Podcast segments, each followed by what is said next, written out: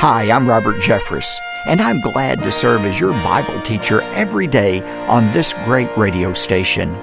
On today's edition of Pathway to Victory, Jesus said, if you have a faith of a mustard seed, you can move a mountain.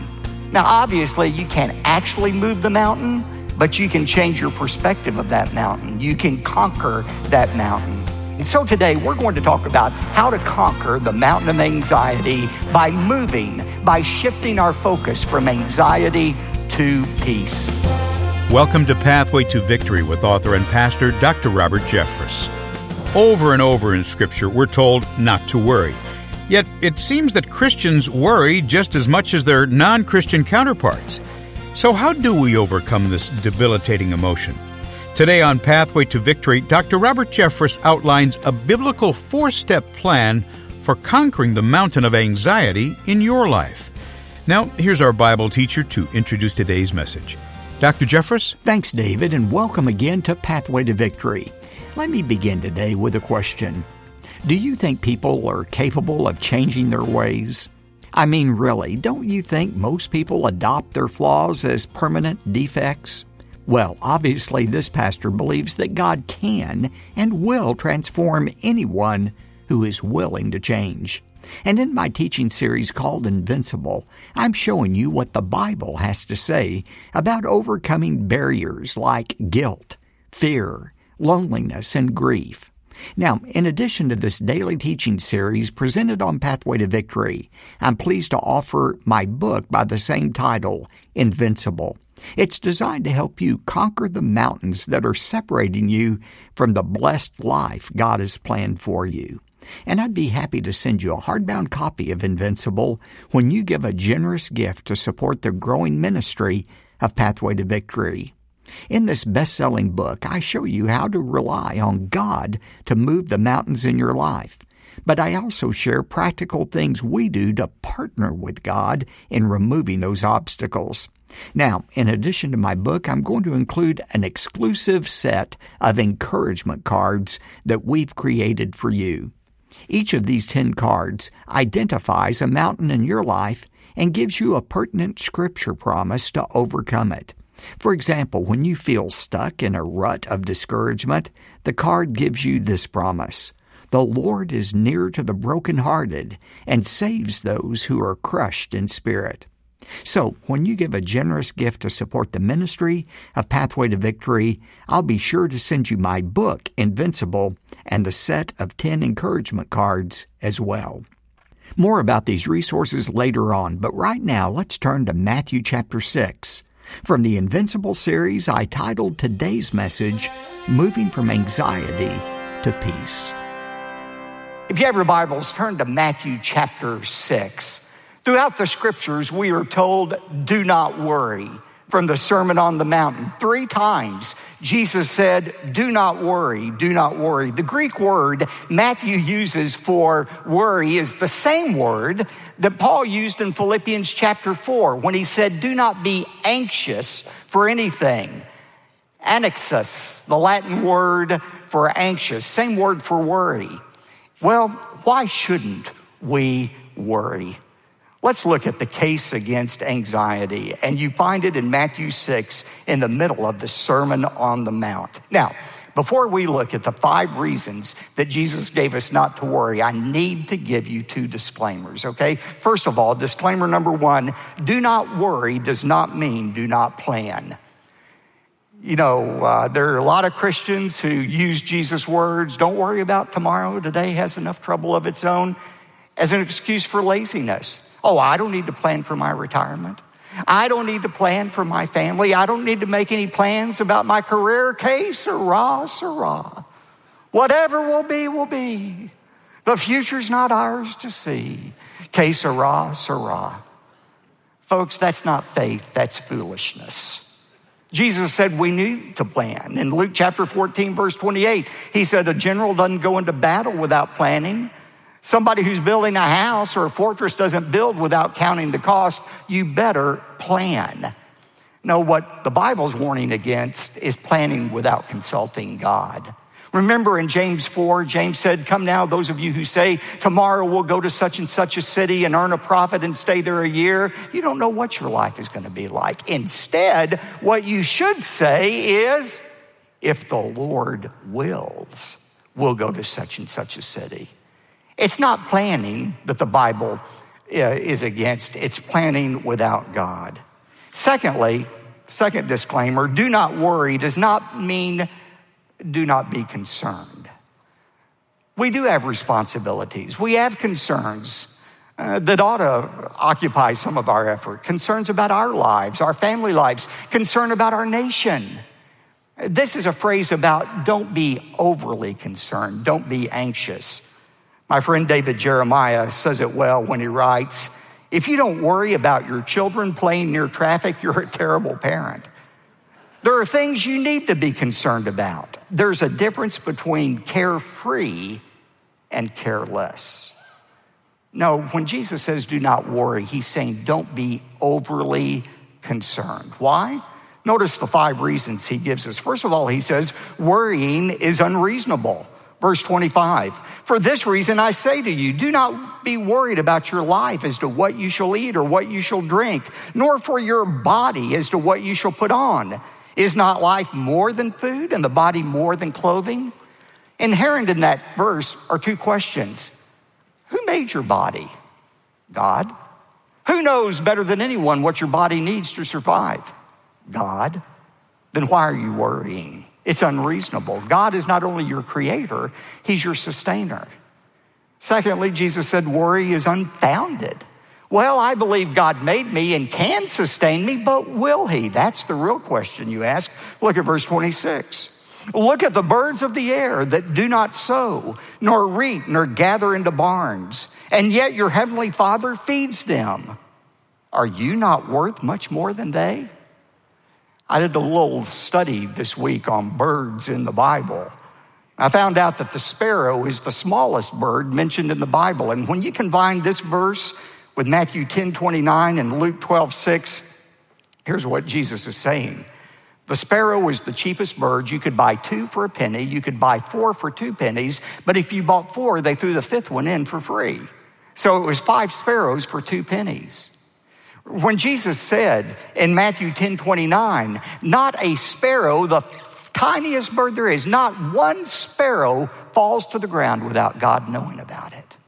And the sparrow he's talking about is probably that fifth sparrow, not even the sparrow that doesn't cost anything, that is worth nothing.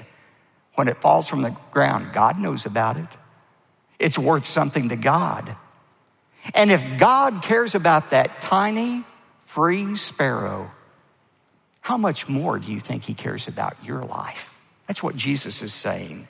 Worry is unfounded. Third, he says worry is unproductive. Look at verse 27. Which of you, by taking thought, can add one cubit unto his stature? A cubit was 18 inches. Worrying yourself to death doesn't add an inch to your stature, or some translations say it doesn't add an hour to your life. So why do it? It doesn't change anything. Fourth, worrying is unnecessary. Look at verse 28. Why are you so worried about clothing? Observe how the lilies of the field grow. They don't toil, nor do they spin. Yet I say to you that not even Solomon in all of his glory clothed himself like one of these. But if God so clothes the grass of the field, which is alive today and thrown tomorrow into the furnace, will he not much more clothe you, you of little faith? The grass doesn't wake up in the morning and say, Oh boy, I got to get to work. I'm going to battle the traffic on Central Expressway and get there, and I'm going to work 13 hours today so I can buy a pair of designer jeans. No, grass doesn't even worry about what it's going to wear because God clothes it with the beautiful wildflowers of the field. If God's going to take care of the grass, don't you think He's going to take care of you? And finally, and this is the heart of it, why not worrying? Worrying is ungodly. Look at verses 31 to 32. Do not worry then, saying, What will we eat, or what will we drink, or what will we wear for clothing? For the Gentiles eagerly seek all of these things. For your heavenly Father knows that you have need of these. What Jesus is saying is, Gentiles, unbelievers, they worry about what they're going to eat and what they're going to put on. They worry of their life, but they're unbelievers. Shouldn't it be different from you? You know, I want you to remember this if you don't remember anything else I say today. The basis of all anxiety in life is calculating without God. Calculating without God, that's the basis of all of our worry. We get ourselves all worked out about what's happening to our children or at the workplace or what's happening in the country, and we get worked up and worked up and worked up, but we forget God. We leave out the God factor out of the equation. You know, you look at the life of Joseph over and over again. Joseph was in an impossible situation, and you find those two words in Scripture but God, but God, but God. Whatever you're concerned about, don't leave out God. Don't forget you have a Heavenly Father who made you, who loves you, who sent His Son to die for you who wants to spend all eternity with you. Don't leave out the God factor in your equation. And God, that God who loves you, created you, died for you, wants to spend eternity with you, that God cares about what it is you're worrying about, and He can do far and above anything you can possibly imagine. And that's why Jesus said, Seek first God's kingdom and His righteousness, and all of these things will be added to you. Do not worry about tomorrow, for tomorrow will take care of itself. Each day has enough trouble of its own. How do you cure the problem of anxiety? Let me just give you some simple steps, all based in God's word. First of all, repent of any known sin in your life. Now, Julia gave me uh, a word uh, last night about this mess. She said, Robert, don't tell people that sin is the cause of their anxiety. And that's a good word. Sin is not always the cause of anxiety. There are many other causes. Sin isn't always the cause of anxiety, but sometimes it is. And again, if you're listening today and you're not yet a Christian, the most important step you can take is to receive the forgiveness that Christ offers you.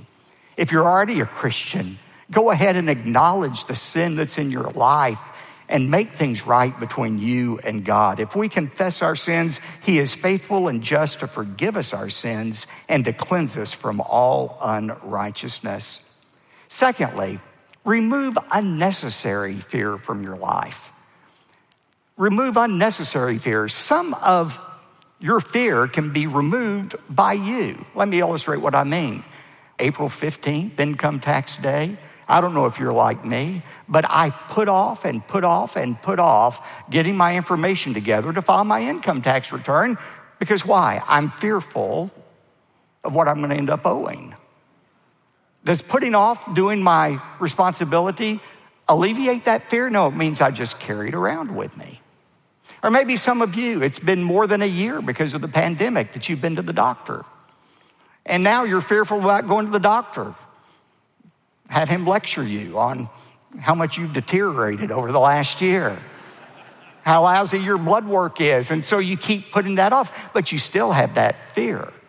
No, here are three words that can help you alleviate unnecessary fear in your life do it now. Is there a difficult email you need to return? Do it now. Is there an appointment you need to make? Do it now. You say, where do you find that in Scripture? You know, Proverbs is filled with warnings about the sluggard, the lazy person. And in Proverbs 26, verses 13 to 14, the sluggard says, There is a lion in the road, a lion is in the open square. As a door turns on its hinges, so does the sluggard on his bed. The sluggard, the lazy person, is always looking for a reason not to begin doing what he needs to do or to finish doing what he's going to do and he ends up miserable. Remove unnecessary fear from your life. Number three, remember God's past faithfulness. Remember God's past faithfulness. When you find yourself the victim of one of Satan's arrows of worry, reflect on God's past faithfulness. David did that. You know, there was a time in his life, which is the background for Psalm 3, in which David was facing the rebellion of his son Absalom. He was facing losing his kingdom. He had many things to worry about. And he wrote honestly about that worry in Psalm 3, 1 and 2. Oh Lord, how my adversaries have increased. Many are rising up against me. Many are saying of my soul, there is no deliverance for him in God. The word Selah means pause. And then notice verse 3 But you, O Lord, are a shield about me, my glory and the one who lifts my head. I was crying to the Lord with my voice, and he answered me from his holy mountain. Why that pause? Because as David's anxiety level rose, suddenly he remembered the faithfulness of God. He reflected on how God had been faithful to him in the past. And he thought, the same God who delivered me in the past, he's capable of delivering me from Absalom right now. You know, that was David's pattern when he was younger, much younger.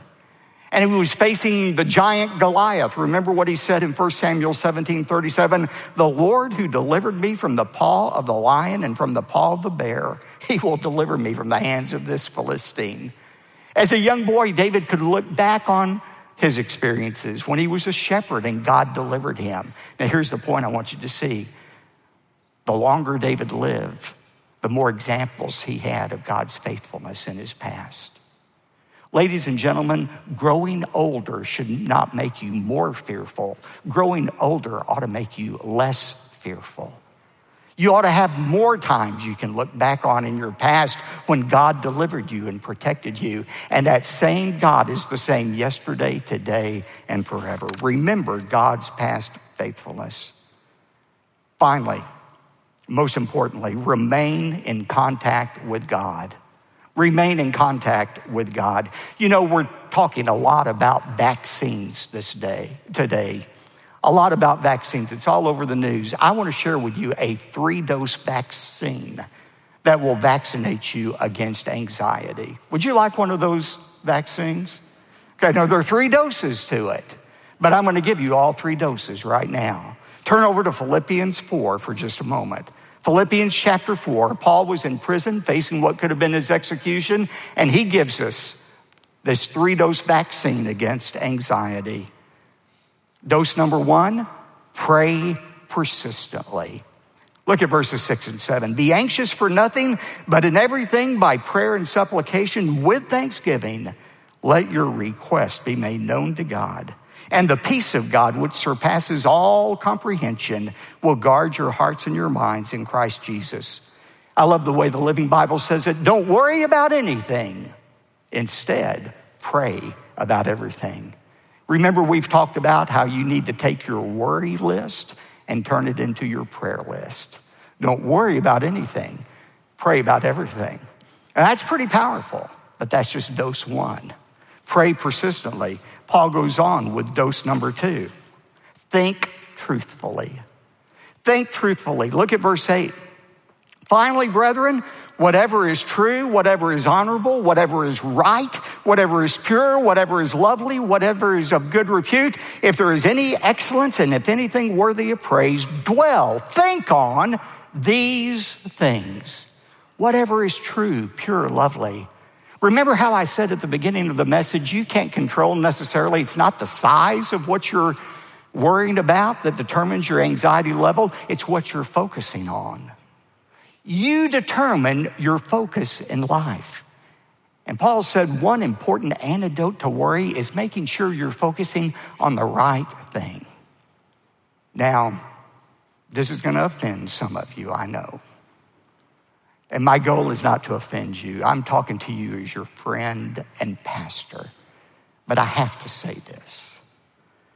There are many Christians who are feeling anxious right now because they've got the wrong focus. Can I tell you a secret?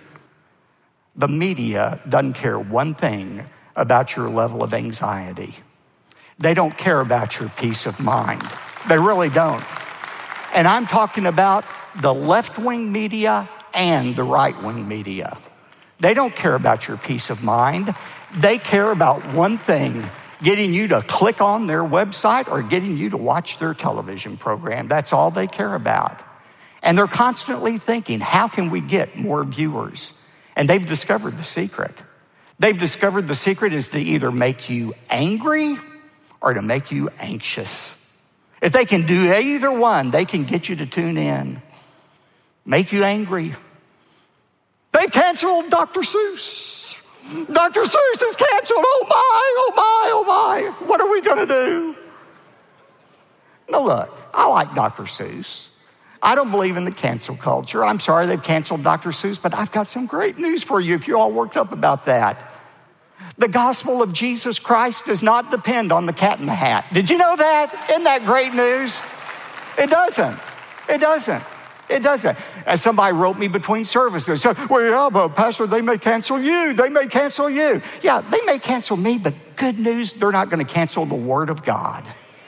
Paul said, the Apostle Paul said, he said, even though I'm in prison, the Word of God is never going to be imprisoned. It's unchained, it's unleashed. Or they make us anxious. They make us anxious. Oh, have you heard? Have you heard? There's this secret cabal of the elite in Hollywood and Washington, D.C., and they're drinking the blood of babies. They're drinking the blood of babies. Have you heard that? Now, listen, I don't agree with a lot of things Joe Biden is doing, but I can tell you for absolute certainty, he and Jill aren't sitting in the Oval Office drinking the blood of babies, okay? Christians, quit falling for that foolishness. Quit allowing your anxiety level and your anger level to go through the roof. Quit listening to that stuff. Instead, make your focus whatever is true, whatever is honorable, whatever is right.